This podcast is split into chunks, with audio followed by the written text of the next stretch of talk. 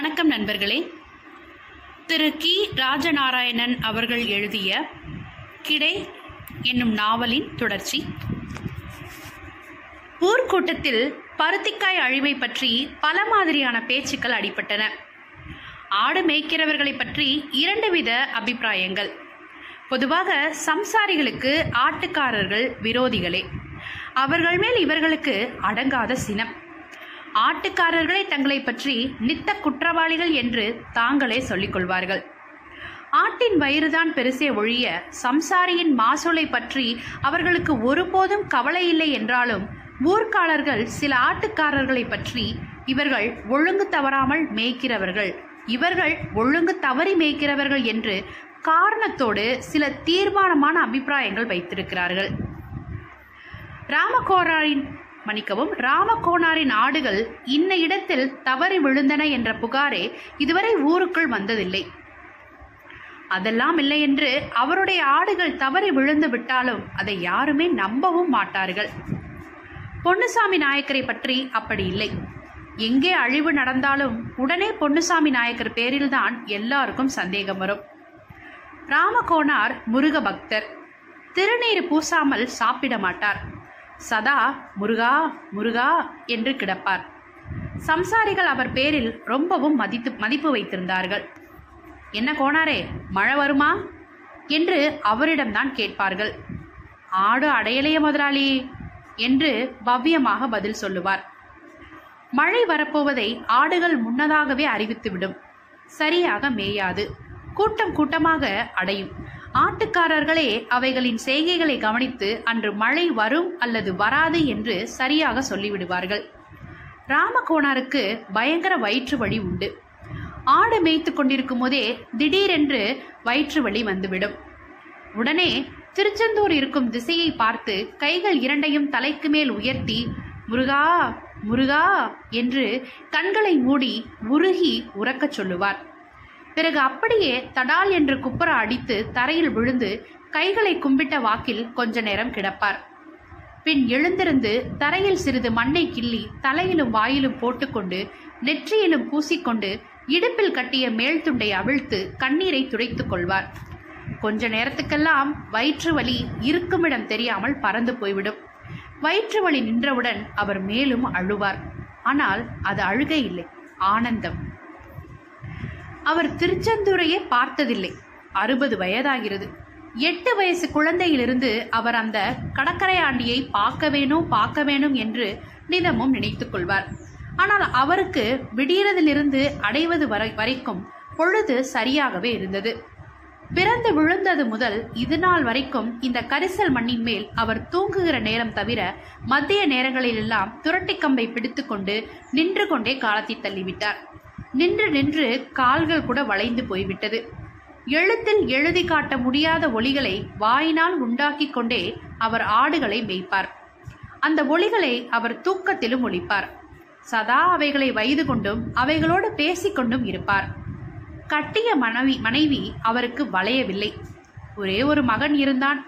அவனும் வாடா வழியாய் தலையெடுத்து தம்பி தலையெடுத்தான் வெள்ளாட்டுக்கு ஆள் தேவையில்லை என்று பரதேசம் போய்விட்டான். ஆடுகளே அவரது உலகம். அவர் தன்னுடைய வாழ்நாளில் எந்த விதமான சாகச காரியங்களும் செய்தவர் அல்லர்.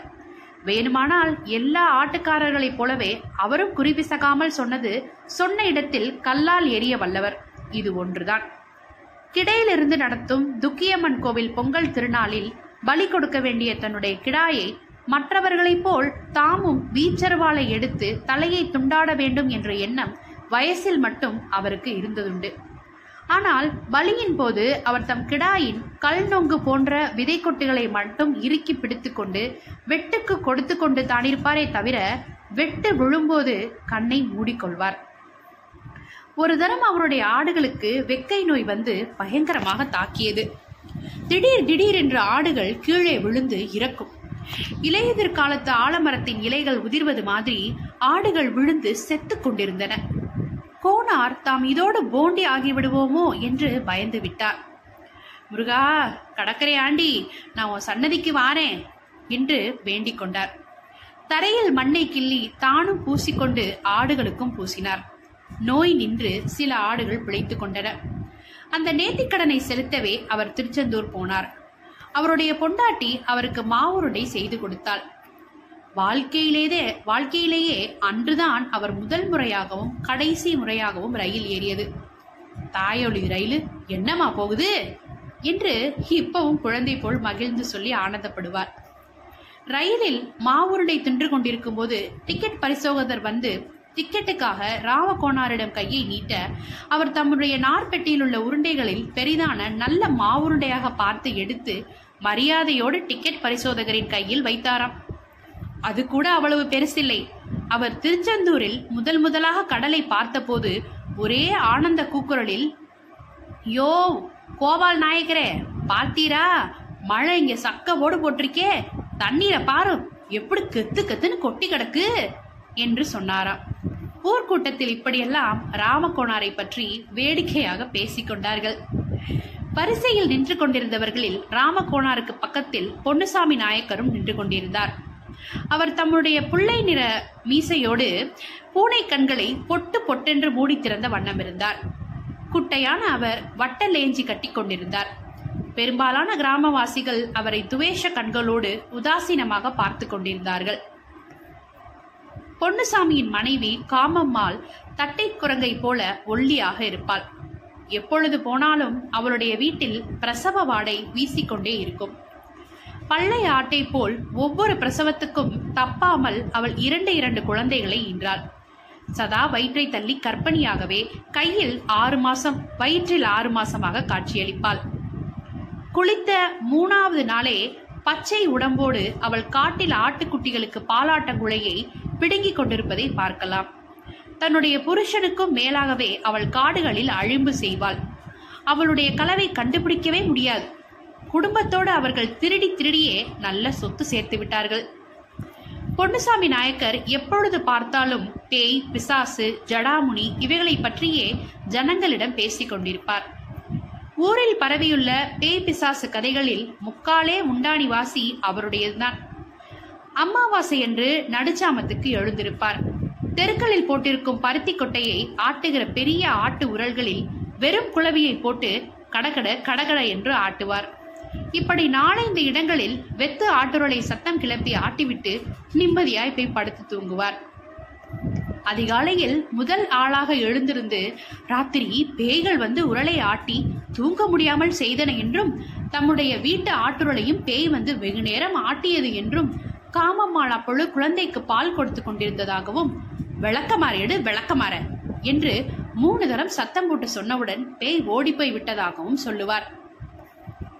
குரங்கடிச்சான் காட்டுக்கு தாம் புல்லுக்கு போனதாகவும் இருட்டு வருகிற நேரத்தில் திகைப்பூண்டில் எப்படியோ தெரியாமல் மிதித்து விட்டதனால் வெகு நேரம் திசை தெரியாமல் அல்லாடி கொண்டிருந்ததாகவும் பிறகு ஓரளவு திசை தெரிந்து திரும்பி வந்து கொண்டிருக்கையில் கொல்லிவாய் பிசாசுகள் வந்து தன்னை வளைத்து கொண்டதாகவும் சரி இன்னைக்கு செத்தோம் என்று தீர்மானித்து என்ன ஆனாலும் சரிதான்னு துரட்டி கம்ப ஒரு பேய ஒரே போடா போட்டுவிட்டு திரும்பி பார்க்காம வேகமாக வந்து விட்டதாகவும் மக்கியானால் விடியாலையில் போய் புல்லுக்கட்டை எடுக்க போன போது புல்லுக்கட்டுக்கு ஒரு பெரிய ஒந்தி அடிபட்டு வாயை பிளந்துக்கிட்டு கிடந்ததாகவும் சொல்லுவார்.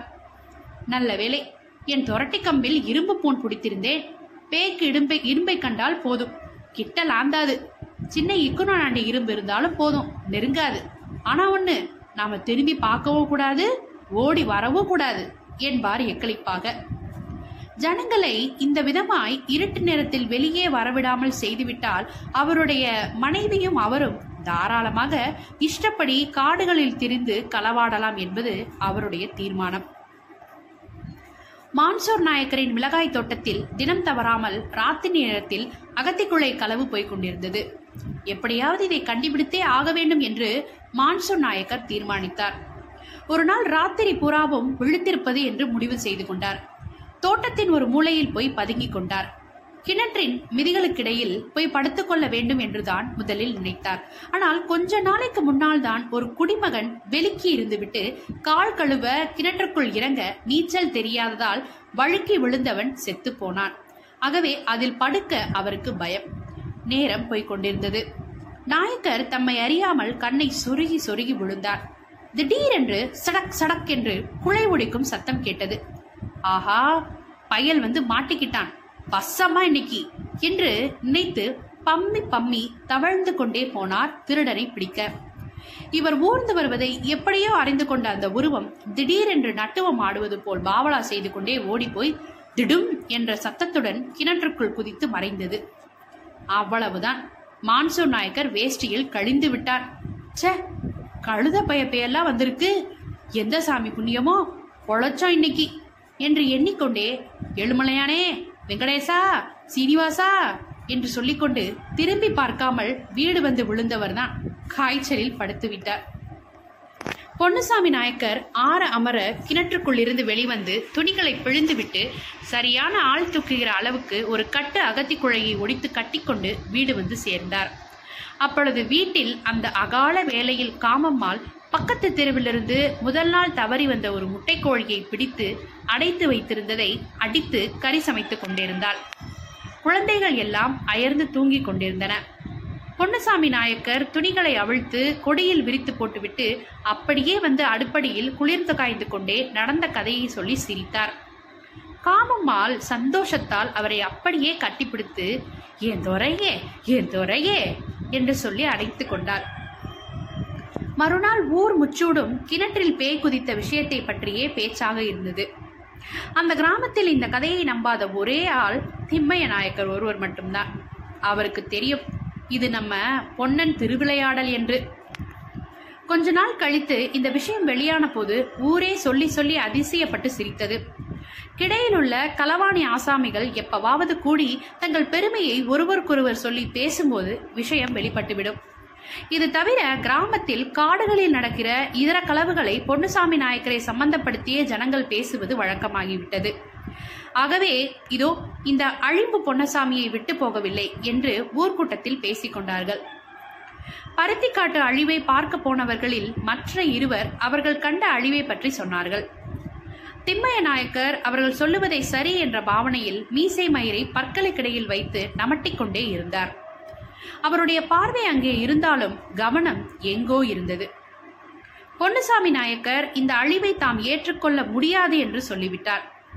ஊருக்கு நான் கட்டுப்படுறேன். ஆனா எனக்கும் இந்த அழிவுக்கும் சம்மதம் இல்லை என்றார். என்ன திம்மை நாயக்கரே என்ன செய்ய? என்று சிலர் கேட்டார்கள். ஊர் என்ன முடிவு செய்தோ அதுதான் முடிவு என்று சொல்லிவிட்டார் திம்மை நாயக்கர் அதன் பின் ஊர்க்கூட்டம் ஒன்று முடிவை எடுத்தது. அதன்படி இந்த அழிப்பை செய்தது யார் என்று தெரிந்து கொள்ள குறிகேட்டு வருவது என்றும் அதற்கு ஊரிலிருந்து இரண்டு பேரும் கிடையிலிருந்து ஒருவருமாக மூணு பேர் மறுநாளே போவது என்று தீர்மானிக்கப்பட்டது. இந்த சமயத்தில் திம்மைய நாயக்கர் திடீரென்று ஒரு யோசனையை கூட்டத்தின் முன் வைத்தார். அதாவது கிடை பொது பணத்திலிருந்து இப்பொழுதே ராக்கம்மாவுக்கு அழிவுக்கான தகுந்த நஷ்ட ஈட்டை கொடுத்துவிட வேண்டும் என்றும் யார் மீதும் குறித்துலங்கு குறித்துலங்குகிறதோ அவர்களிடமிருந்து இந்த தொகையை கிராமம் வசூல் செய்து அதை கிடைக்க கொடுத்துவிட வேண்டும் என்றும் சொன்னார். கிராமம் உடனே அதை ஏற்றுக்கொண்டது. விதவை ராக்கம்மாள் திம்மைய நாயக்கரை மகராசனா இருக்கணும் என்று இரண்டு கையெடுத்து கும்பிட்டாள். அவளால் பேச முடியவில்லை.